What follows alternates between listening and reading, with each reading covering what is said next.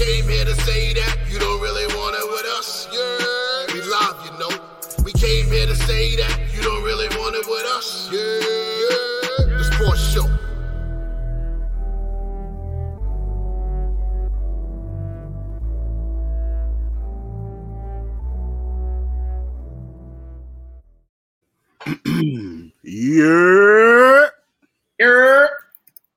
What's going on, ladies and gentlemen? Welcome back to another episode of the Yerrr Sports Show. I am your host, Big Baby, aka the soul of R&B. This is much better this week, right? No, Gotta- that was much better. Much, Gotta much be much better this week. Okay. To my right, I have the voice of a generation, Pete Rosado. Yo, I love I love the spot. Like, you know, we have all four of us here and the whole crew is here. Mm. You know, I'm always down down at the bottom left, the bottom right. It, it's really cool to be up here. I, you know, I, I, feel the rarefied air. Just to be on, on the side of the host. I feel Yes, you. it's it's special. Well, so welcome, welcome to uh, the right hand man of you know the Yerrr Sports Show. Um, the Queen, Queen Tay, and and and BK Matter on load the management tonight. They'll be back next week. How's your week, sir? It was a good week. You know, we're winding down. You know, I had one quick, uh, one small bump in the road that could have been a major bump in the road. I actually sprained, uh, badly sprained my right thumb earlier this week. So I was in like a whole like ice pack and hand wrap. The the, the palm right here, the palm of my hand was like swollen out to like here. It was like that swollen uh, during the week. Uh, playing basketball with my eighth graders, you know, sometimes they uh, they, they forget that I can actually play. So you get my eighth graders who want to kind of be like fancy with it, and then I play defense on them, and then they're like, you know, they think, oh, okay, I can do this and I can do that, and they can't. But uh, one of my eighth graders threw a pass, and I was right on him, and he threw a pass, and my hand shot out to intercept the pass, and it caught the edge of my hand and my thumb and popped it back, uh, and had a grade two sprain of my thumb. Thankfully, no tears, no breaks, but uh, it hurt like it hurt like a mf'er. That much it did. I bet it did. I bet it did. I remember I was playing one time and uh, I went to intercept the pass and the ball popped my finger out of the socket and I had to pop it back in and keep playing. And then I never went to the hospital for it. I just I was like, yo, I need to get a um, you know, what's the thing, a splint. So I got a splint and wrapped it up and I self healed my finger, which may bother me, you know, in the future when I'm older. But you know, as of now, I'm good. All the When more. I tell you, when I tell you for like two days, every time I bent my thumb like this, the knuckle like audibly popped. oh my god. Every time I bent my thumb, the knuckle audibly popped for like two days. It was, but I, I'm no punk. I finished the game. I went right back into the game after after I pulled the whole LeBron though. I literally, it happened. It happened. I grabbed my hand and ran to the corner of the gym uh-huh. because I literally had to use every fiber of my being not to yell the F word in a gym full of students. That's how much it hurt. Uh, but I like I just waved it off and I got back in the game and that was it. Oh man, Savage God, this is the Yerrr Sports Show. If you've never been here, New York City based sports show. It's usually four of us, it's only two of us, but welcome.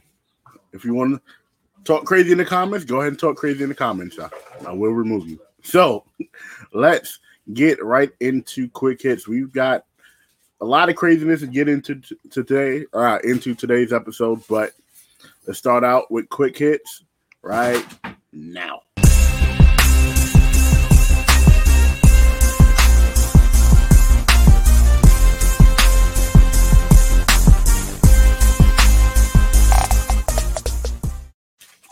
All right, ladies and gentlemen, here we are, your quick hits for the week of June the 20th.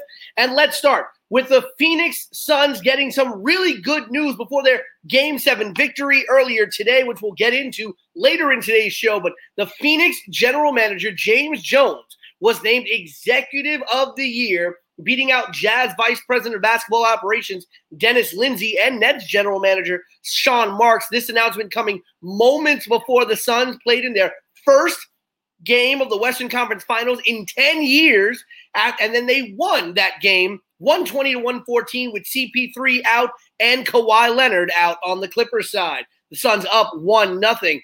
Bad news though for the Nets, even after losing a huge game seven last night to Milwaukee, 115, 111. But the Nets finding out some even more bad news today as they find out that guard Spencer Dinwiddie will be declining his $12.3 million player option and will become an unrestricted free agent in the offseason. Uh, he played only three games this year after an ACL injury in his right knee. And uh, the one thing that the Nets really needed that led to that game seven loss is a bench. And losing Spencer Dinwiddie can be a huge blow to his already a very ragged bench for the Brooklyn Nets.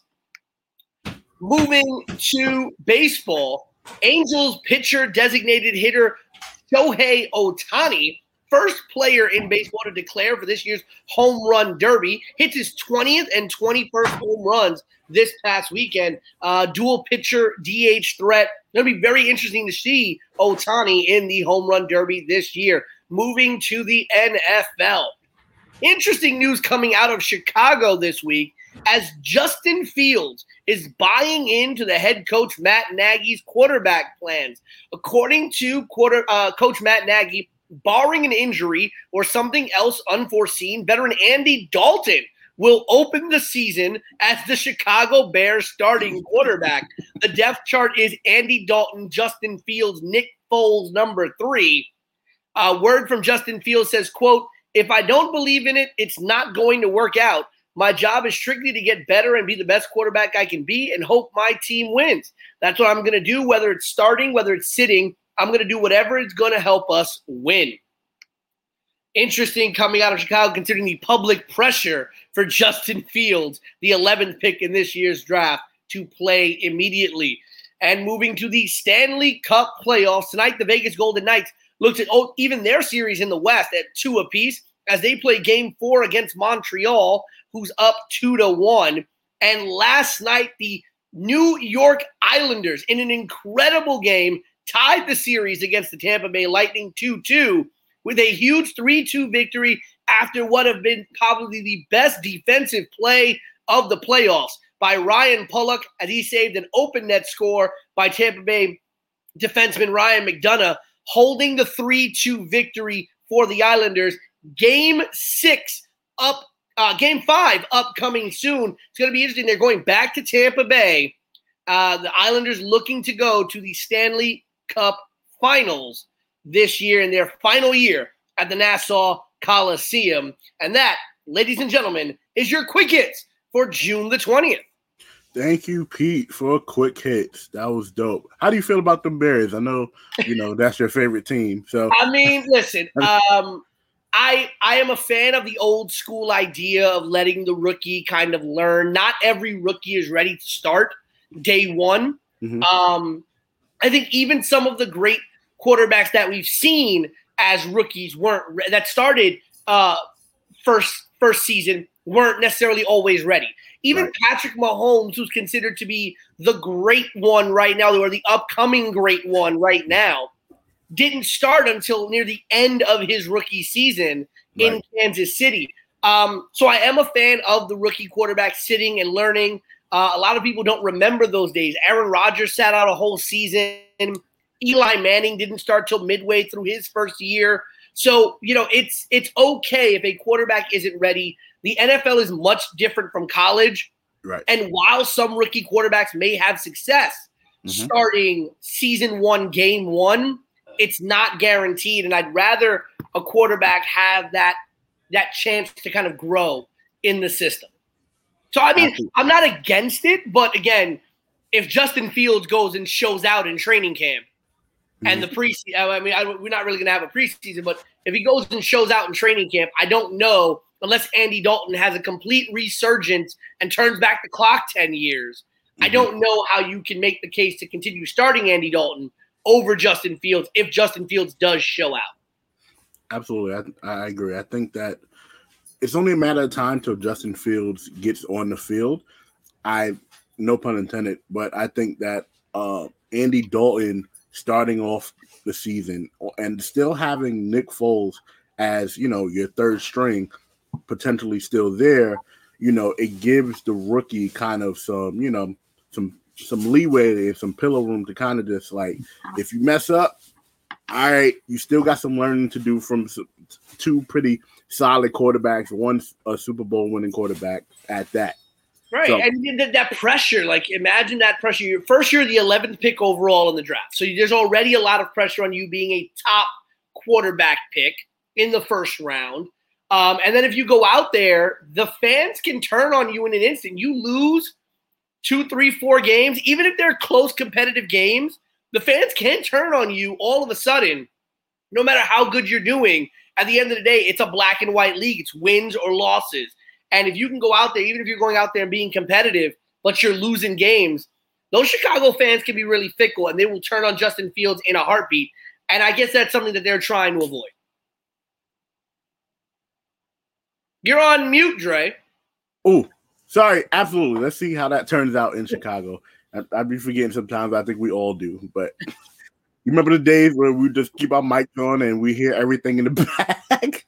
everything going on. Like, everything going on in the back. Oh, man. All right. Let's get into today's topics. This is the playoff edition of today's topics. Let's get into it.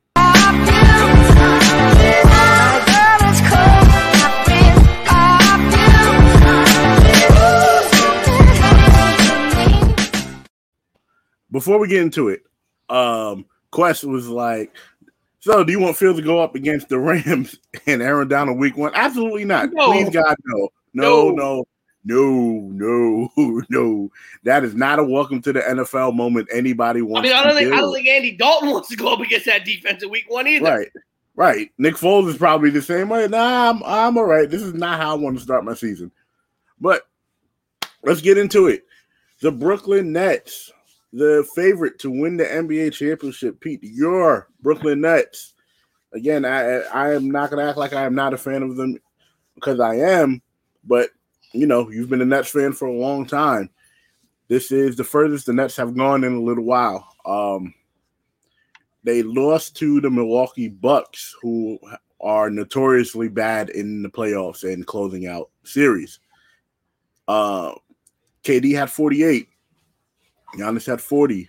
Khris Middleton ended the game in overtime with a turnaround mid-range shot. If you are the Brooklyn Nets looking, you know, being objective, right? Say you're outside looking in. Who do you point the finger at first? I point the finger at where I've always pointed the finger at. And yes, they are my Brooklyn Nets, and I am a fan of them. And I said that I picked them to beat Milwaukee, and I picked them to go to the NBA Finals. I didn't. I'm not going to back away from that. But on this very show, multiple mm-hmm. times, I've also stated exactly what I'm about to state right now. Mm-hmm. I put the blame on the Nets bench, right? You cannot win or expect to win a game seven when you are only three deep on the bench. Jeff Green, Landry Shamet, and Nicolas Claxton were the only three players to come off the bench for the Nets last night. Um, and they might have had a couple of others, but those were the only ones that played any kind of uh, substantial minutes. Jeff Green played 13 minutes. Landry Shamet played seven minutes. When Bruce Brown is playing 52 minutes, mm-hmm. okay, that's a problem. Joe Harris scored 10 points in mm-hmm. 47 minutes. That's a problem. Right. So it's the ancillary players, the auxiliary players for the Nets. We said it. I said this was going to be a problem when they traded for Harden they were depleting their bench. They were getting rid of really good players. Um, and granted, Caris LeVert not on James Harden level, and LeVert was out for a while this season with an injury himself that right. he probably wouldn't have found out had he not gotten traded. I'm not going to sit here and say that Jarrett Allen is on the level of a, of a James Harden, but you had the depth of that bench, and you could easily go four, five, six players deep. You couldn't do that. And when you are going into an overtime game where Durant is having to play 53 minutes and score 48 points, the next highest score on the team was James Harden with 22. And by God, Harden almost had a triple double, but it was not enough for the more balanced attack of Milwaukee. And Milwaukee did not play a great game. Milwaukee very easily could have lost that game.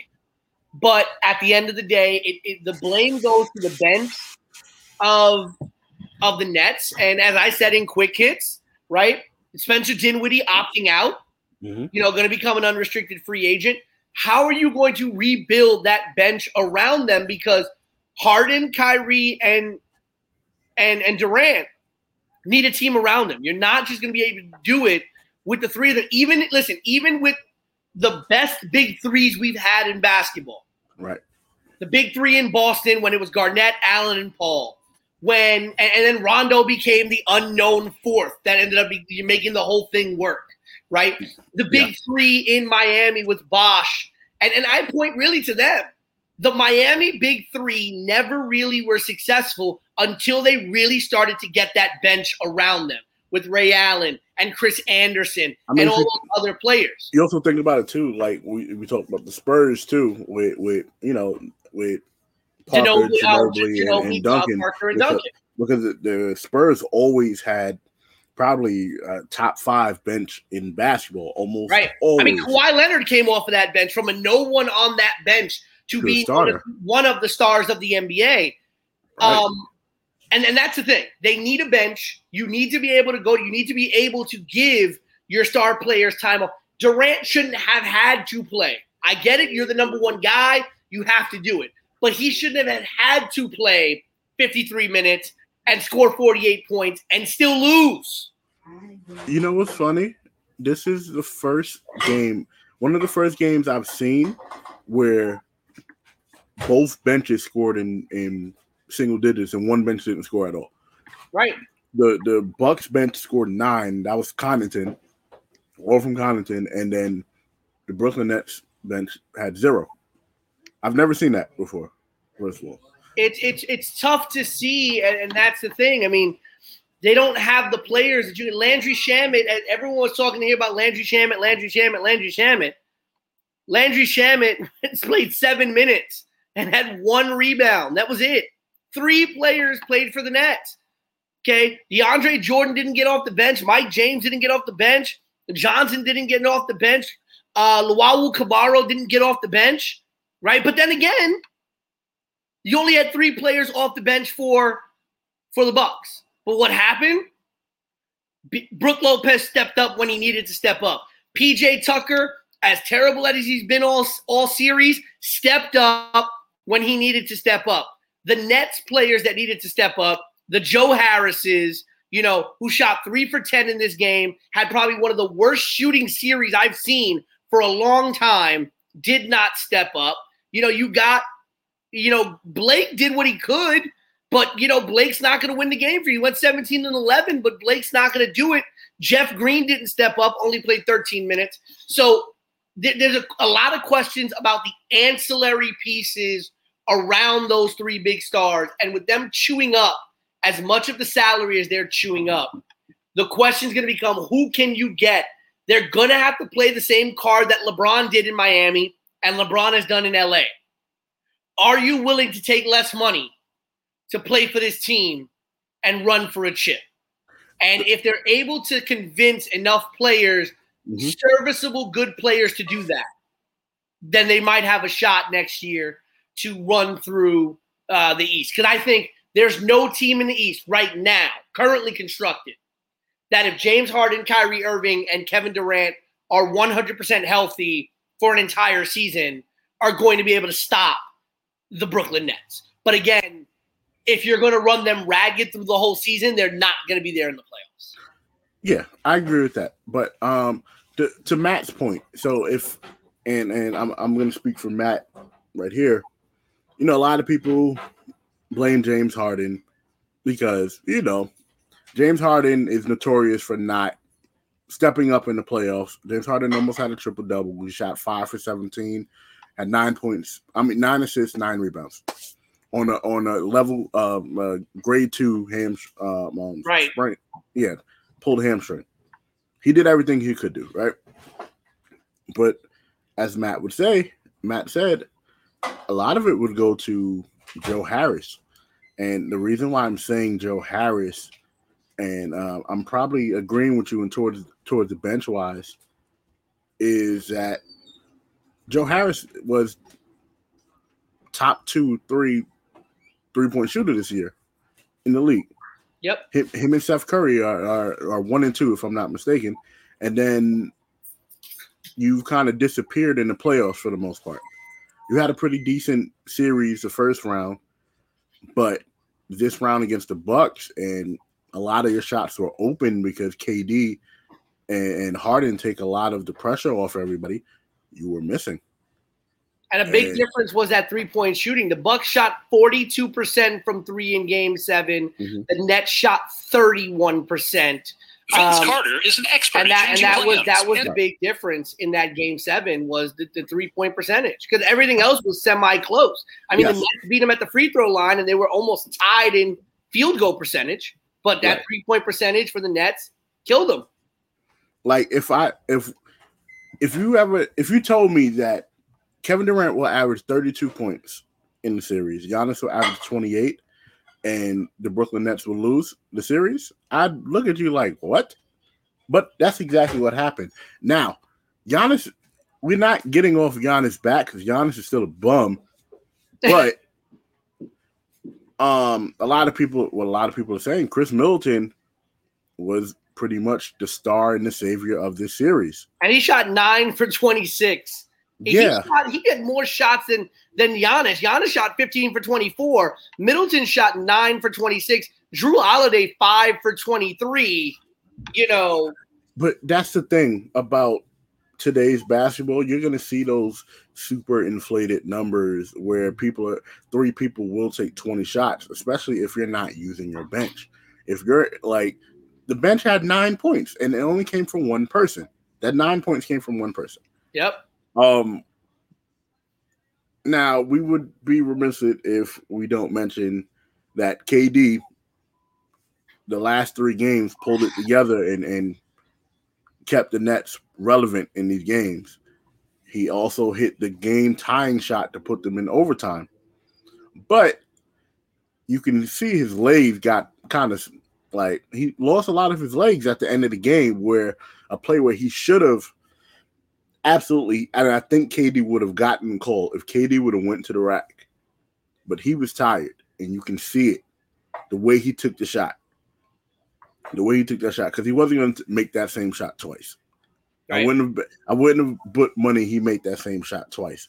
And credit to Jrue Holiday for being on KD's hip so that it didn't happen.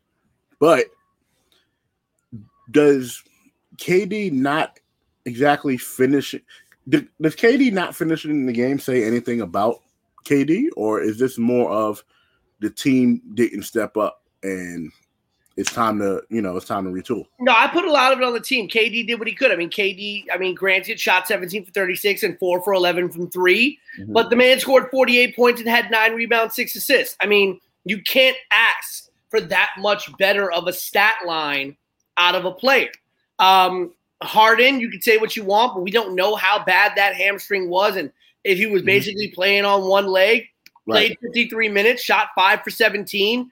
Really, it was two for 12 from three point range, right? Right. So you take away James' three pointers, he was three for five from the field, right? Mm, And and to me, that's another thing. I mean, was he taking threes because he couldn't drive? Right? So how and, and so if people want to say, yo, I, I put it on Harden, for all we know, the reason why Harden took 12, th- 12 threes is because he couldn't drive.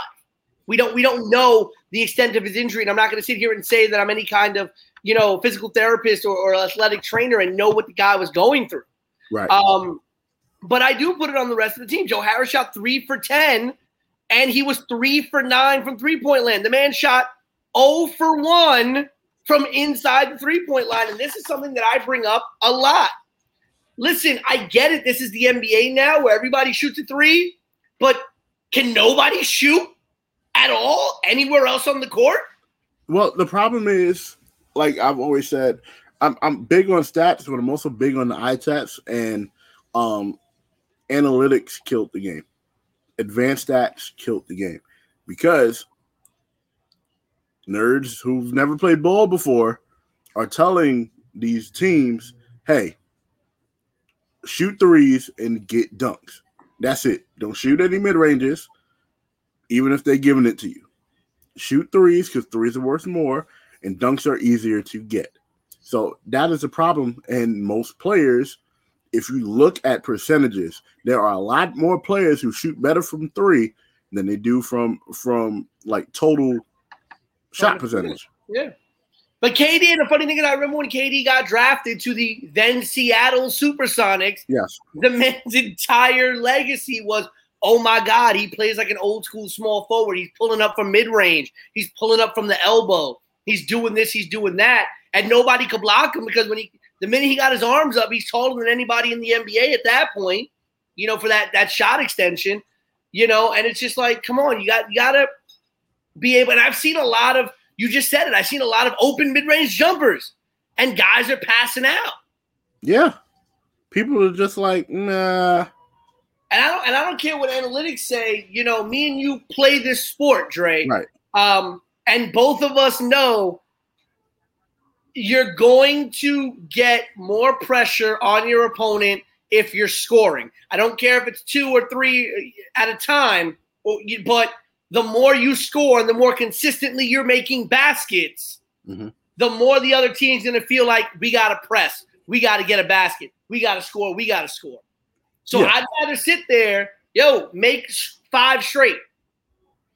Because with the way the three point percentages go, you're going to get a lot of fast rebounds, you can get a lot of stuff. Set up your offense. And I honestly, I, I will go out on a limb and say a team that takes advantage of the mid-range jumper in today's NBA will win a championship. Well, we we talk about that and along with the threes. Like Yes. keep what you do, but start reincorporating that mid-range jumper. Mhm. I guarantee you that team wins a championship. Right.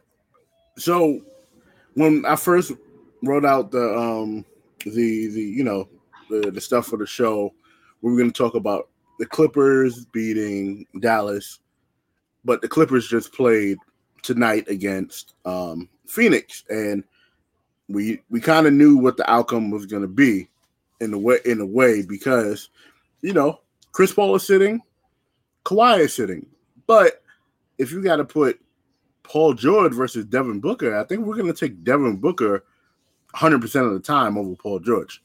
And that's a, and Devin Booker proved us right. Devin Booker had 40 points, 13 rebounds, and 11 assists. Absolutely incredible. And he's been the star. He's been the star of the playoffs, and and I don't think it's talked about enough. I, I do want to give a little bit of credit. I don't. I, I don't want to take a little bit of credit. First off, I want to admit again, I took an L. I picked the Jazz. I picked the Jazz to beat the Clippers. Right? I did as well. Uh, and I don't. And I don't shy away from my predictions. I thought it would happen and didn't. And Uh-huh. The Jazz collapsed. Right. Uh, Yes. Ty- all credit to Ty Lue and his coaching. He figured out a way to neutralize Rudy Gobert and neutralize the weapons that the Jazz did have Mhm. and got the Clippers through uh, without Kawhi Leonard. Because a lot of us thought the minute that they lost Kawhi Leonard, that was it.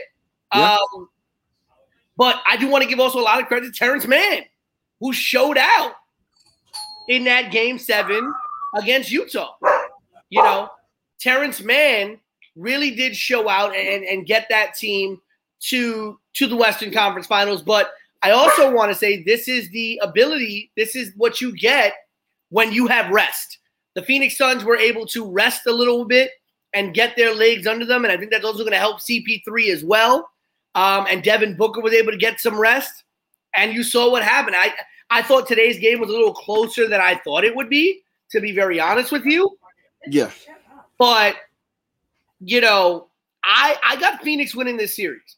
I think if if CP3 comes back and Kawhi doesn't, I think this goes at most six games. At most, if Kawhi does not come back. I think the same thing. I um, was talking to somebody with it today, and six games seems like about it.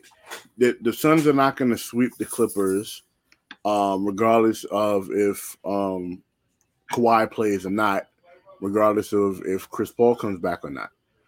So we have to give the Clippers credit because the Clippers are still a very deep team.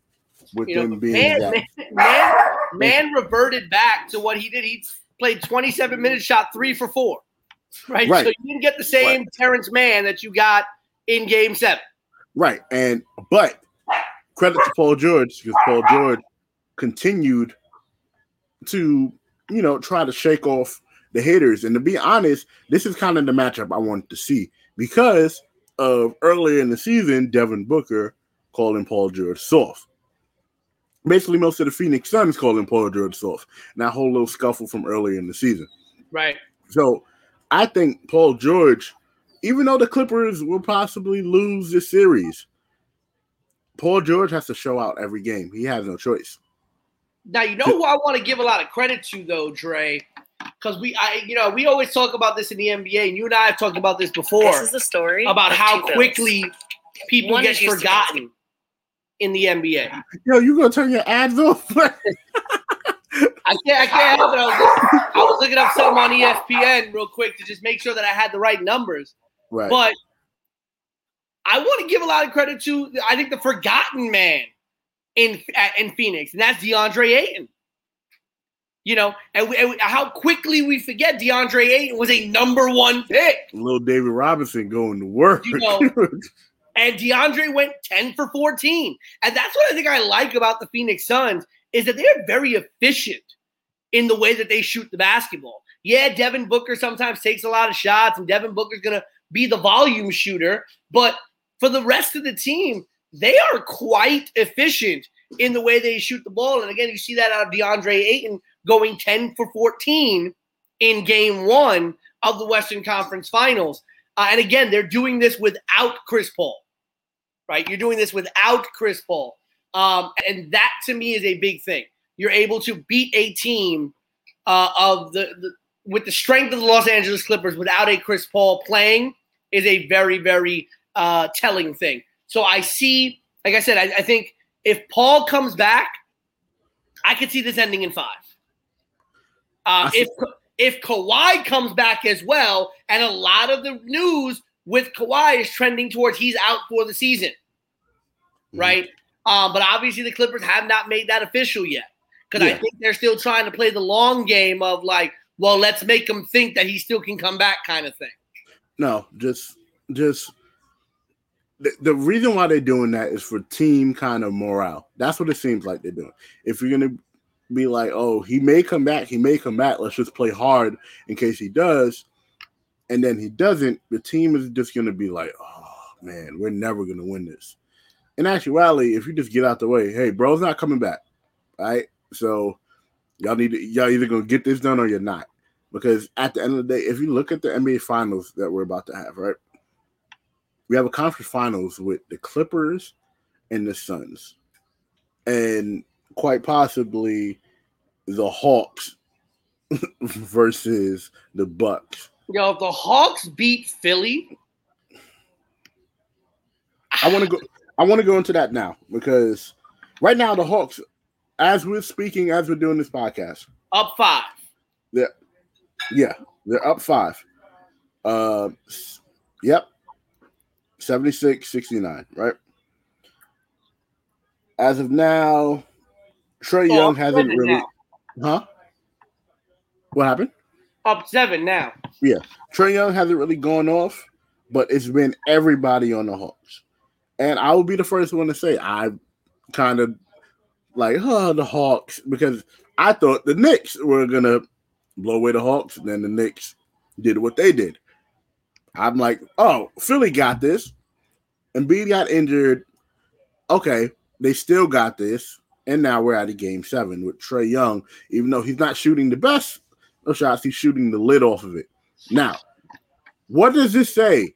Is this more the Hawks are better than we thought, or is this more the the um, Sixers are worse than what we thought? Um, I think it's neither of those points. I think it's something that I think no one is bringing up, and we spoke about it on this show, Dre, way back when, when I was first um, becoming a part of this of this show. We were talking about the NBA offseason, and we were talking about after the bubble how the Hawks were retooling and the way the Hawks were approaching free agency. They signed Gallinari. They signed Bogdanovich. They signed Huerter. They signed all these players. And we're like, where the heck are all these players going to play? There's not enough spots on the floor for all of these players. We couldn't understand what in the world Atlanta was doing. And now it's coming to light what Atlanta was doing. Atlanta understood we're going to put as many people who can score the basketball on this team. So it doesn't matter if they're the first guy, the third guy, the seventh guy, the ninth guy, they're going to be able to score baskets because we want as much offense from as many places as possible. And you're seeing this. Trae Young can't shoot today. I believe at one point I was listening to the game earlier. He made his mm-hmm. first shot after like in his 10th attempt. Right? Yeah, because if you look at the I'm looking at the line. Capela has 11, Trae Young has 11, Collins has 14, Huerter has 19, Bogdanovich, who's yet to erupt, has four, Gallo has 10, um, Lou has six. Right. So and, you've got Lou Williams can score the basketball, Huerter can score all of these different scores. Mm-hmm. And we we didn't understand what the Hawks were doing. We thought there's no way this works. You got like seven shooting guards. You can only have at most three guards on the floor at one time, even if you go with a small lineup. Right. And they're just like, you know what? No one's understanding what we're doing. And it's really showing now. They understood, you know what? There's going to be nights where this person's not going to be able to score and that mm-hmm. person's not going to be able to score. But you know what? We got to stretch that defense. We have to have three, four, five legitimate scoring options on the floor. In a way, because it's been so long since we've seen it, they're reminding me of old school NBA teams where you had to guard everybody. Yeah, you you're actually not wrong about that. Because you can't let up on anybody, you know, because everybody can score the basketball. Yeah. And Atlanta may just make the Eastern Conference Finals, defeating the Knicks and the overall what number one seed in Philly. Right. They will and, and go to the Eastern Conference Finals. And I'm gonna tell you something. If I'm Milwaukee, I'm not exactly going to be thinking this is going to be a cakewalk. No, it shouldn't be. It's definitely not because you you look at it. They beat the two best def- two of the top five in defensive uh, yeah, defensive efficiency teams. Like the the Philadelphia 76ers were the best team guarding the three pointer. The Knicks were the best at guarding the rim. Now, um, Atlanta took advantage of both of that on, on both teams. So now you have Milwaukee, who a very long and athletic team, but they're also in the defensive conversation as one of the best defensive teams. But the difference is if they play each other, the Hawks will outshoot um, Milwaukee by a lot. But on the flip side, if Philly plays Milwaukee, that's going to be more of a grinding out game to where it's going to go like by a couple threes because Giannis and Embiid are gonna go back and forth with each other. And we think I said this before. If Giannis could get the footwork now and just play back to the basket, get a jump shot that he could shoot a little bit, get a post fade, shoot a little bit, get a hook shot he can make consistently. Giannis would be a dog. And let yeah. me and you know, I said this, I said this just last segment, right? The Hawks have taken uh, 13, 16, 19, 23s. And yeah, they've been terrible from three because Trae Young is only shooting one for eight. But they've only taken 23s, and eight of them have been taken by Trae Young. Bogdanovich has taken three, Huerter has taken three, and Gallo's taken five. So they are actually scoring from the field. They are not just shooting threes. But then, you know, and, and again, like you said, they've got scoring across the board. Bogdanovich has not had a great game, and Trae Young has had a terrible shooting game in that he's two for 16. And if you told me that in game seven, Trae Young would shoot two for 16, I don't think anybody would put their money on the Hawks winning the game right now. Right? But they are. And I want to bring this up. I have a very big problem with the fact that Ben Simmons has only taken four shots this whole game. Ben Simmons is two for four with four points and 12 assists. And yeah, he's got 12 assists and eight rebounds, but he's got four points. He's played 26 minutes and he's only shot four times from the field. Of course, he hasn't taken a three. He's two for four from the field.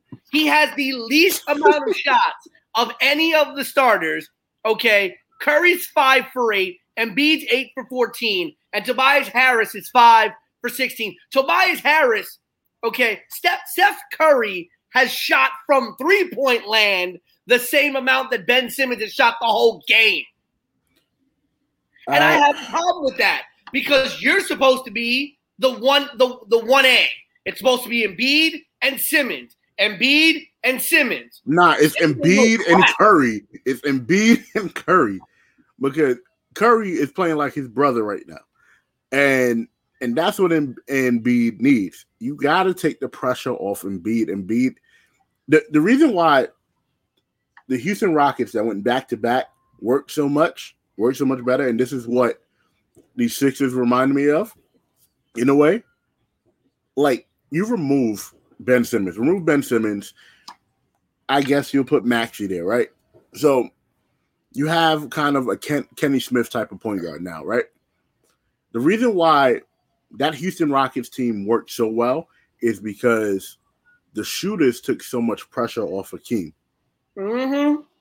If your point guard can't shoot and he's just driving to the rack, he's taking away space from your best low post threat.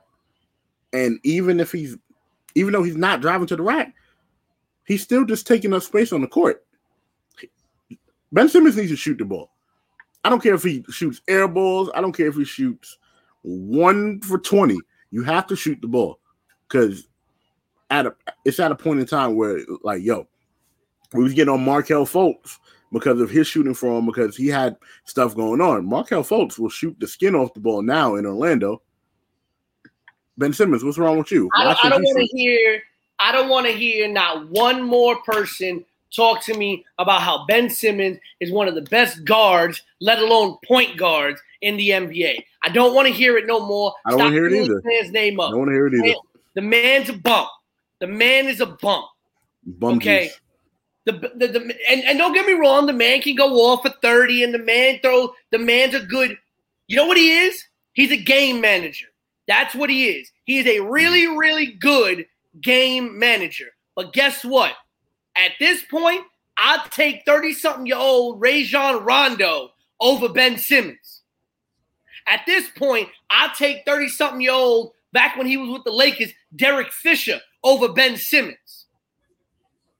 I'll even take, and, and everybody who's listened to this show has heard me throw complete shade at them. I would rather take Deron Williams and Devin Harris before I take Ben Simmons.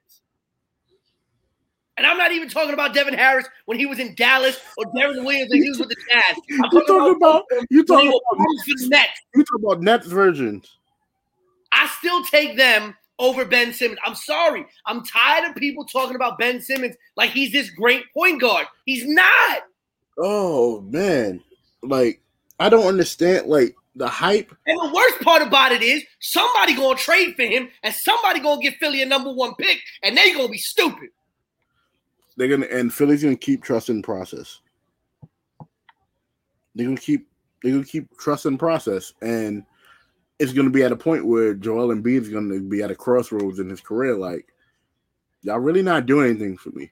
Like, this team currently constructed is the best Philly team that Embiid has had since being there.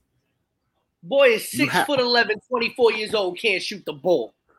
You have a former defensive player of the year and probably a Hall of Fame center as your backup in Dwight Howard you have probably one of the best playoff shooters at some point in time, sometimes in Danny Green.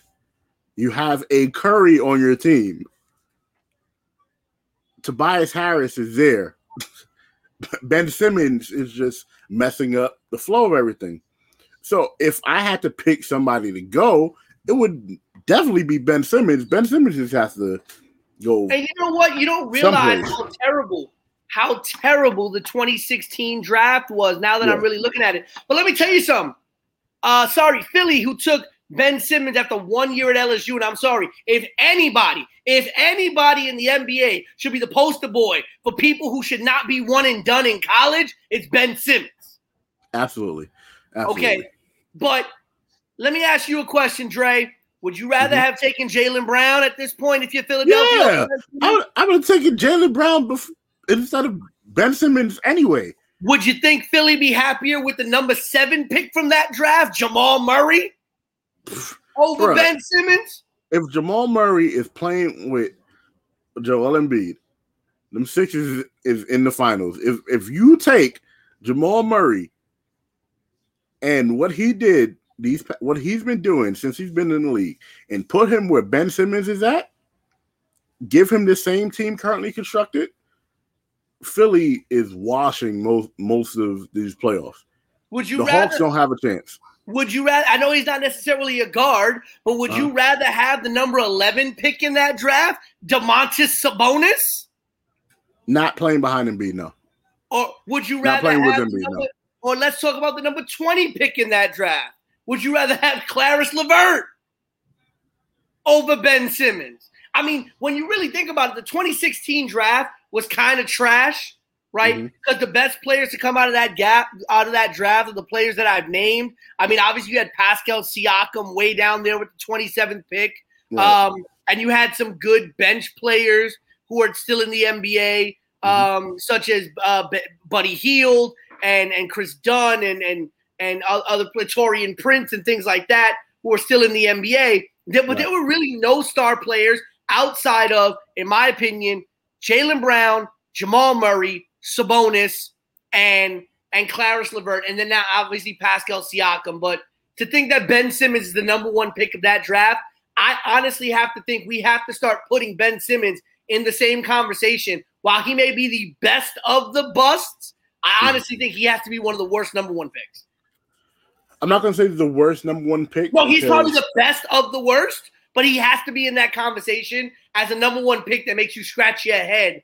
Four years later, four years, almost five years later, Dre, would you, if you went back into the 2016 draft, would you take Ben Simmons number one?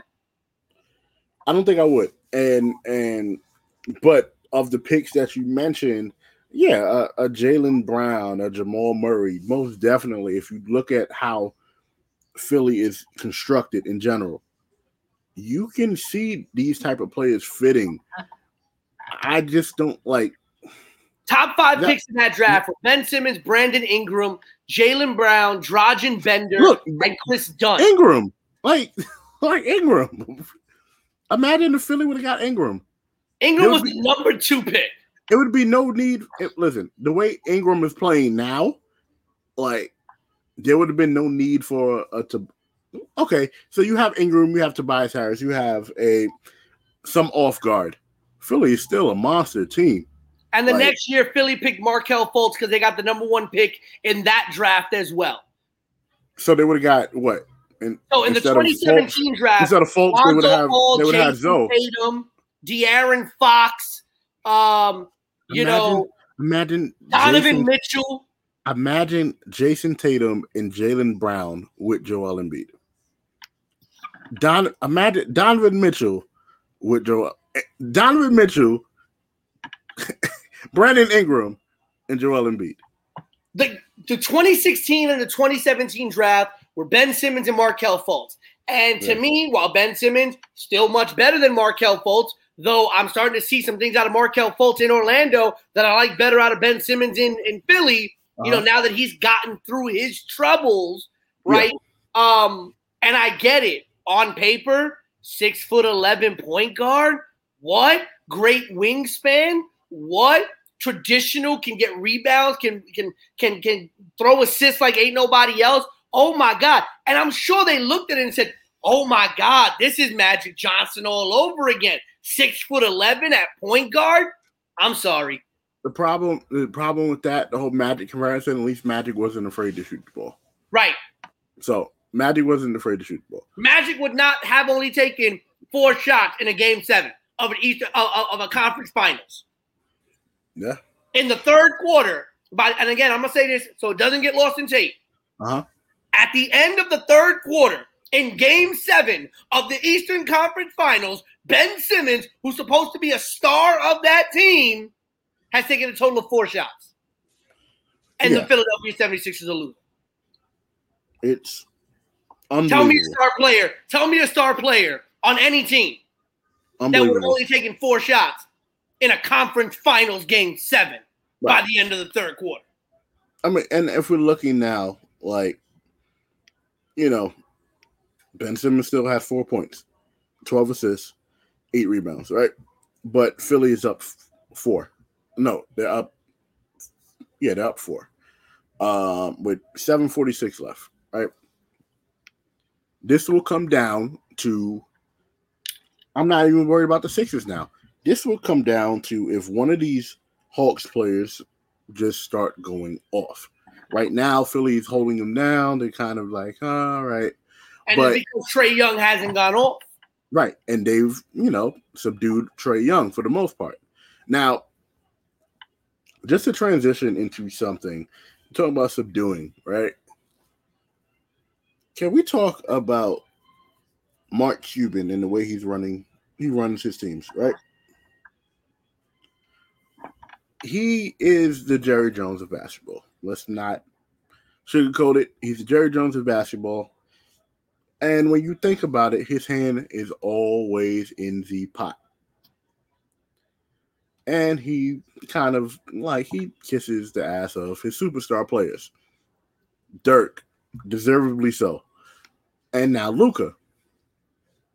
Now it's to a point where his hand is probably too much into the jar to where Donnie Nelson is gone. Rick Carlisle, uh, the man who brought you your ring, gone. And the funny thing about Rick Carlisle is the fact that he is walking away from a once in a generational talent. Do you? He walked away. He didn't get fired. Rick Carlisle has two years left on his deal. Had two years left on his deal. He walked away and basically said, "I look forward to other coaching opportunities." From the outside looking in, with all this dysfunction happen, dysfunction happening, how do you look at the map, the Dallas Mavericks team, and and take them seriously?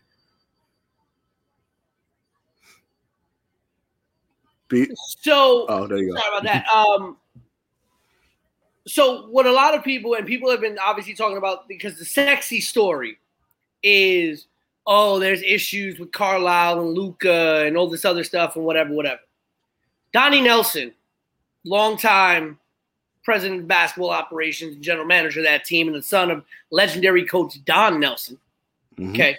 Um, left the team, and that man literally discovered Luka Doncic.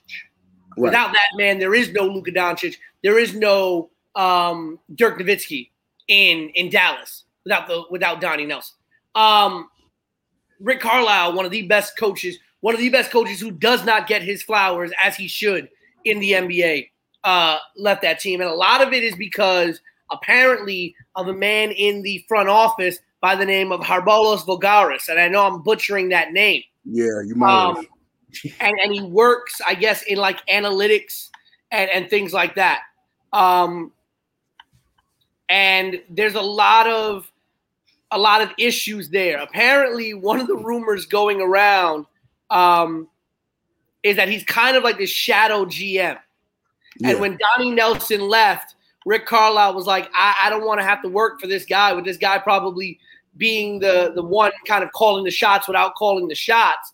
Um, there's reports that um, Bob Voulgaris was behind the decision to start Boban in the playoffs in what sounded like a, a you better start Boban or else type of situation. And uh, Rick Carlisle is not the type of coach who's going to put up with that crap. Mhm. Um, you know, I, I, I don't want to sit here and talk bad about Mark Cuban because Mark Cuban has done a lot of great things, and I think Mark Cuban is a really good GM. I think in the mm-hmm. difference, the difference between him and Jerry Jones that Mark Cuban doesn't think he knows everything about basketball. Yeah. I think if you took Mark Mark Cuban is Jerry Jones in the fact that he is willing to spend anything he has to spend and do whatever he has to do to get a championship in Dallas. But really, right. To me, the Jerry Jones of the NBA is is um, Dolan. Thinks he knows uh, everything about basketball, right? Um, yeah, we we can. Ha- I think we can have two, right? Um, in his desire to win and desire to do everything he can, yes, Mark Cuban can be seen as a Jerry Jones type, but Mark Cuban has mm-hmm. always let the people who know more about basketball do the basketball things. Right. He's never been the overbearing type of owner that doesn't let them do what they need to do. But mm-hmm. this is becoming a problem now because you have Kristaps Porzingis who said he is unhappy there. You've now had a Hall of Fame coach leave. You've had a Hall of Fame president of basketball operations leave. Um, Luka has said that he wants to sign a supermax there. So is the problem Luka? Is the problem something in the front office? Uh-huh. And if the problem is Luka, you're gonna have a hard time getting people to come and play with Luka if Luka's the problem. And Luka could end up having a career a lot like Dirk Nowitzki, though there are two different types of personalities where they can go a very long time without ever winning a championship. Now, speaking of Dirk Nowitzki, Dirk has been brought back into the fold and will be helping to figure out who the new coach will be and, and things like that. And that's one thing I really love about Cuban. He he runs his team like a family. Mm-hmm. Um, but at the same time, we got to figure out what the real problem is. And I think this is probably the biggest story of the NBA offseason is, you know, what's the real story going on in in uh, in Dallas? Now, there's rumors that again, Kristaps could get traded. There's rumors well, Luka said he's going to sign the supermax, but could Luka leave? You know, and already I've heard already I've heard Nick fans talking about, oh, Luka coming to New York. Stop it. Stop it. Stop, Stop. it. Stop it. Luka's not coming nowhere near this state. Let let's relax. And I even heard that, and I think Tim Hardaway Sr. said it that Dallas originally only wanted Tim Hardaway. right. Tim Hardaway Jr. and not Porzingis, which if you look at how everything is unfolding now, I could I could kind of understand why. And so, I'm sorry, Kristaps Porzingis got to stop thinking. I get it, but you, you got to stop thinking you're this great player because. You're good. You're a serviceable piece. You're still a piece that could be a good piece on a good team. You're a guy who could be a number three option, but you're not a number two. You're not a number one. You're not. And you got to stop thinking that you are. Okay. Porzingis is good. Mm-hmm. Okay, don't get me wrong. He has a lot of skills that a lot of players don't have. You could be a Kristaps Porzingis could have been a number one on a bad team, like the Knicks. Right, but on a good team, at best you're a two A, maybe a three. You yeah. know, you are the third option. You are the second best option behind a really, really great player. Mm-hmm. Um, but Luka's skill set and Porzingis' skill set are also very much similar. I, I find it hard. See, the difference between Dirk, the reason why Dirk and Luka worked for that last year, besides the fact that Dirk was like at that point like the old veteran who was just like, I just mm-hmm. got, I'm just gonna play one more year with Luka. Right. But even why I think Luka and Dirk would have worked in Dirk's prime mm-hmm. is because Dirk knew his role as a player. He knew if Luka's gonna drive, I'm gonna go outside and I'm gonna get that three if he's got to pop out. Dirk could also come inside, get the pass from Luka, and work on the inside. Kristaps don't know how to do that. Kristaps thinks he's Luka when he not Luka. Right? And Kristaps yeah. was never a great post player, as much as he should have been. And that's part of that European style of basketball. What Luka needs, and I heard one interesting rumor, because we spoke about this in our private chat. Apparently, uh, the family of Zion Williamson is not happy with him in New Orleans. Ugh. I have heard one rumor in certain NBA circles that could Zion end up in Dallas. Mm. Now that would be a very interesting pairing because it would give you a legitimate inside presence right. to go with someone. You know, I would I would have loved to have seen Luka play with someone as you brought up, someone like Dream, someone like Hakeem. Mm-hmm. I would have loved to see Luka play with somebody like a Shaq. Luka would have been great with someone like a Yao Ming. Mhm. give them those legitimate back to the basket centers. You put Luka in Phoenix with with Booker and Ayton. God, that'd be an ungodly team. Yeah, Um, that'd, be too much to deal with. but it, it, it's it's tough. I think, and Luka's still young. Luka's still finding himself. But Yeah. there's a lot that we don't know about what's going on in Dallas. I'm going to be very interested to see how this turns out. Because it also seems that there's some people who have positions that maybe they shouldn't be having, or have the ears of people that maybe they don't have the expertise to have the ear of. Absolutely. I, I, I definitely agree with you when it comes to that. So, but I definitely want to bring that topic back up when we have, you know, when we have um, the rest of the crew on board. But yeah, we'll definitely leave it at that. So, shout outs to the Jobber Tears Network and the guy who's riding the motorcycle outside in the street. But the Jobber Tears Network, Talk of Champions, Two and a Half Rows, Us at the Yerrr Sports Show, Zone Talks, Zone Sessions, Brooklyn BS, Tavia's Tea Time, the Jobber Tears podcast, and everything, Mr. Black Show, all that. Jobber Slam is July 31st. Can't wait. Can't wait. More details will be coming out really soon. Just bear with us. It- But it- man, if you ain't lining up to buy tickets after that main event announcement, like Yeah. what you waiting for? yeah, you listen, you're gonna see some things, and it- it- it's gonna be great. I guarantee it. I should add the Charles Barkley thing there, right? the, the Charles Barkley guarantee sound. But Ernie, Ernie, I tell you, I'm buying tickets to Jobber Slam 100%. Ernie, Ernie, I love it. Kobe Bryant, Shaquille. O'Neal. I love it, Ernie. In an update, three minutes and 30 seconds left in the fourth quarter. Hawks up by one, 88 87. listen, by the time you listen to the show, y'all, it might be some slant, You slant might, out. you might be Monday looking at morning- Mo- Hawks listen. Milwaukee. Yeah, Hawks, Milwaukee. Who would have thought Atlanta and possibly Milwaukee in the conference finals, and one of them. To think we might have a finals in Atlanta and Phoenix, or Atlanta and LA. Hopefully not I- Milwaukee. I- I think it's going to be Phoenix, Phoenix, Phoenix, and either Atlanta or I, I definitely think it's going to be Phoenix. But Yeah. it's gonna be interesting because once LA gets kicked out, you will no longer have. Even though Atlanta is a major meet, a major hub of media, obviously. But when you Mhm. think about like the major hot spots of sports, people Mhm. still don't kind of see Atlanta there, even though they are. Don't get me wrong, Atlanta sports fans are on a whole nother level.